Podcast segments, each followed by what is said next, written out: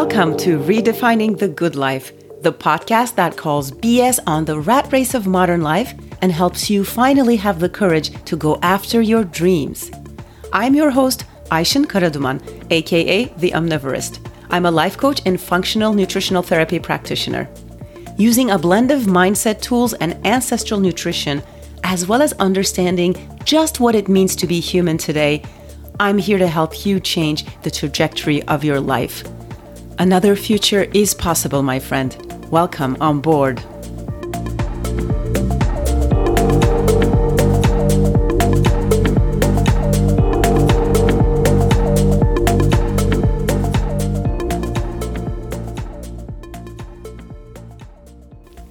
Hello, my friend. So happy to have you back here. You know, I was thinking about something. Um, you might be forgiven for thinking that I'm a pessimist. People have told me this before, and and I have a few things to say about that. I think this is an interesting notion. I've been thinking about what pessimism means, what optimism means, and well, you know, I do love talking about the sad state of the world, of our civilization, of our health as a species. You know, I do love talking about that stuff. Well, love talking about it. I don't know if I love talking about it, but I do talk a lot about it. And, you know, I'll be the first to remind you that the majority of folks today have no idea what it even means to feel good in their bodies or to feel good in their minds. So, you know, feeling may, feeling less than amazing has been so normalized well, you know, if you think about it, a sick population is so much more lucrative than a health and healthy and well-adjusted one. And yet, and yet, to those who might find me pessimistic, I would absolutely beg to differ. I actually consider myself to be incredibly optimistic. Probably much more than most folks out there. Maybe more than you, even. And here's why I think that. Here are some of my very basic fundamental assumptions. I believe in the resilience of nature, of the human body. I'm actually in awe of our miraculous nature. I don't believe human beings are meant to be broken, not in body, in mind, or spirit. And I think that feeling amazing in our skin is our birthright. And I have a whole um, podcast episode on this, which I will put in the show notes for you if you haven't um, listened to it already, or if you need to re listen to it, because repetition is good too. Now, you may have heard me, which I'm sure you have if you've been following me for a while, um, talk about the evolutionary perspective. And it's basically the idea that we today as modern humans are not that different from an individual born like 30,000 years ago. You know, as humans, we've been on this earth for a very, very, very long time. And, um, you know, and the reason that we are actually so unhappy and unhealthy today is not because we are fundamentally broken, which actually makes no sense if you look at that evolutionary perspective. But you know, there's nothing inherently wrong with us, but rather something's broken in our environment. It's our modern environment that is totally at odds with who we are, and it is completely inadequate in meeting our essential needs, you know, and these are needs that actually haven't changed in millions of years. So when I first heard about this um, evolutionary perspective or the ancestral perspective, which was during my first pregnancy now 9 years ago, I was I was really blown away. It just made so much sense. You know, you know you hear about sometimes sometimes these ideas and it just changes you. It changes how you look at the world, it changes how you look at yourself, uh, look at others. That was one such idea for me. And it really became my framework for all things health and happiness in the years since. So, since our topic today is pessimism versus optimism, I'm going to give you an example of this from my own life. So, again, like I said, you know, it was only during my first pregnancy that I started to, you know, dive into all this stuff and developed my current views on human resilience. But before that, for most of my life, I actually used to be a total hypochondriac. Maybe as a result of being the daughter of an MD, I don't know. but I really thought, I considered that health and illness were a matter of Russian roulette, you know, genetics and all that stuff. So as a result, I definitely felt helpless and I probably spent quite a few nights losing sleep and, you know, getting like just freaking out about some random pain somewhere in my body. And, you know, eh, because I really thought, at least partly, that this stuff was just mainly predetermined by whatever, by mysterious genetic forces. And, you know, therefore my hands were tied. Now, when I think about that now, to me, that's a super pessimistic view of human well being. And guess what? I was actually wrong. Health and illness are uh, actually a lot less like Russian roulette than we think.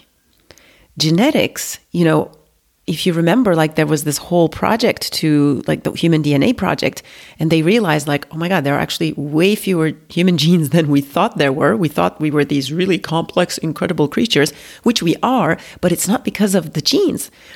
Genetics maybe accounts for like something like 10% of what happens to us. So it's really far from being a major player in our destiny. And all the rest of it comes from um, other factors like like lifestyle factors, environmental stuff, our diet and lifestyle, stress levels, of course, even things like what happened to generations before. And if you are interested in knowing more about this stuff, definitely look into epigenetics. It's super fascinating. But so, you know, for the purposes of our, of our conversation today, what I want to say about that is once I understood that human beings are not meant to be broken and that our bodies are actually miraculous and they know how to heal as long as we give them what they need, my life totally changed at that point. And I told you the story already of, you know, feeling so much more energy and vitality at that point. And I was, you know, I had already turned 40 at that point and I had two little very energetic kids, and and I, I, had more energy and vitality than in my mid twenties, and that really blew my mind. So, what I actually really find pessimistic and even cynical are not my own views on this, but our current cultural attitudes. Our dominant paradigm actually takes it for granted that we are somehow broken in that we need all kinds of pills and potions and all kinds of magic bullet solutions to feel better. That we are incomplete without that stuff. And, you know, think about it, you know, the entire advertising industry is based on this very notion, right? So, our current mindset is that we don't really believe in the resilience of the human body. We don't really believe in the miraculous nature of things and that nature does things really well in general, right? And so this leads to another one of my basic assumptions.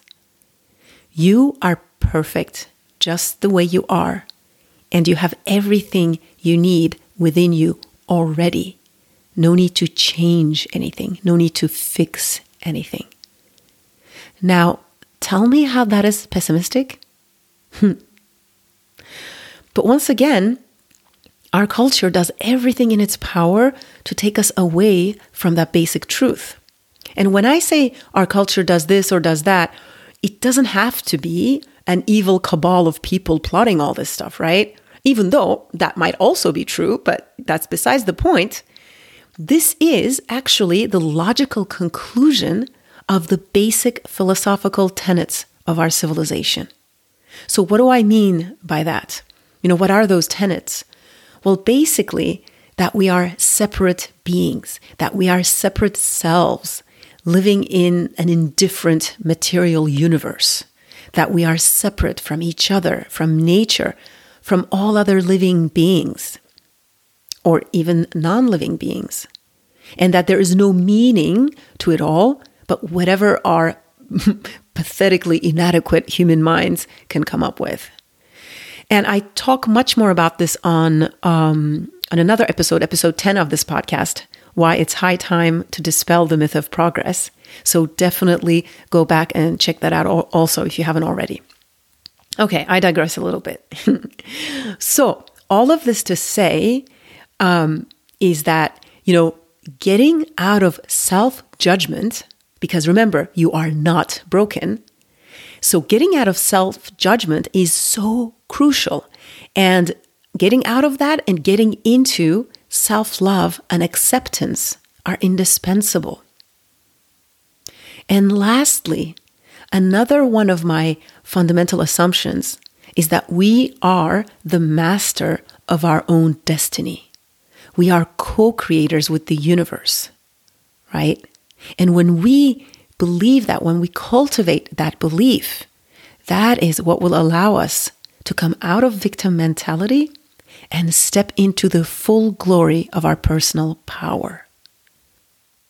When we understand the process by which our thoughts create our own reality, um, meaning everything we love and we don't love so much in our current lives, when we understand how our thoughts create all of that, that's the day when everything shifts. When we stop being at the mercy of current events, but become the agent of our own lives. So, as you can see, I actually think we are capable of miraculous things. And when we develop this emotional resilience, there is very little we can't overcome. So, all of this is why I like to think of myself as an optimist. And I think for me, one of the most important things, like when I remind you all all the time of just, you know, the, the state of the world that we live in and the state of our health, the really woeful state of our health, these, you know, I'm talking about the macro um, phenomenon, right? So because this is what I believe. I believe that in order to, you know, arm ourselves with the right knowledge and develop that resilience, we have to name the problem. We have to see the problem clearly for what it is without averting our eyes. Actually, I've already noticed in my own life, I mean, obviously, this is nothing scientific, but some of the people who are the first to tell me, Oh, you sound so down and so pessimistic about this stuff. And I don't believe that. I think so many good things are also happening. And I'm optimistic about our future, etc., etc. I, I have noticed, again, very, this is very anecdotal, that those aren't the same people who are actually taking amazing care of themselves like eating well and going to bed early and you know making sure that they have um, they're working on projects and envisioning their future and being creative, being co creators of their own destiny, right? So when I, when I, like, let's say when I name the problem of what's going out there, what's going on out there, it's not out of pessimism, it's to situate myself to understand what I'm, you know, up against so that I can better define what I want to stand for. And what I want to stand for once again is something ultimately so much more optimistic than the you know the macro tendencies out there. Because i think for me the number one reason um, for you know societal planetary and species wide catastrophe is because we have forgotten who we truly are and when we forget who we truly are, when we forget how miraculous we are and how resilient we can be, that's when we get into all kinds of trouble. So that's the part that maybe people think as pessimistic. To me, I am just naming, you know, I'm just showing the the result that that thinking creates. And I am saying, you know, if we think differently about ourselves and about the world and about our health and about the planet and all all that stuff, if we think differently, then we can create different results. And of course, my job for me, as always, you know, being a model to my children, being a model to the people that I'm helping, is to um, exemplify that in my own life and always make sure that I'm filling my own cup and I am developing, cultivating my own resilience. So, once again, I actually think I am much more optimistic than most folks out there, including those who criticize me for being pessimistic. Because I believe so deeply in the potential for each one of us to change what's no longer serving us and start creating the future that we desire in our heart of hearts. And as you know, one of my favorite tools for getting there is asking yourself really good questions. Asking yourself good questions, listening to the answers that come from within, and going after what you truly desire. These are the formula for living a life free of regrets.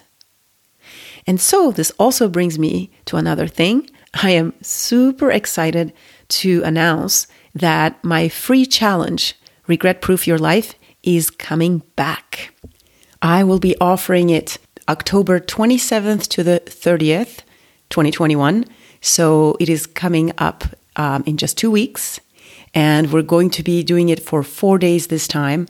It is going to be so impactful these four days. Now, if what I always say, if what I always talk about on this podcast resonates with you, if you want to reclaim your optimism and go after the life that you want, go after the future that you want, you have to sign up for this event. Okay. The link is in the show notes. I really can't wait to hang out. It's always such a fun time and it's full of so many epiphanies and so many insights and so many shifts, life changing shifts. And yeah, and it's, it's in that wonderful group container, that really wonderful supportive community that we have. Um, so yeah, just sign up in that link and I really can't wait to hang out. All right. Once again, thank you so much for being here, and I will speak with you next time.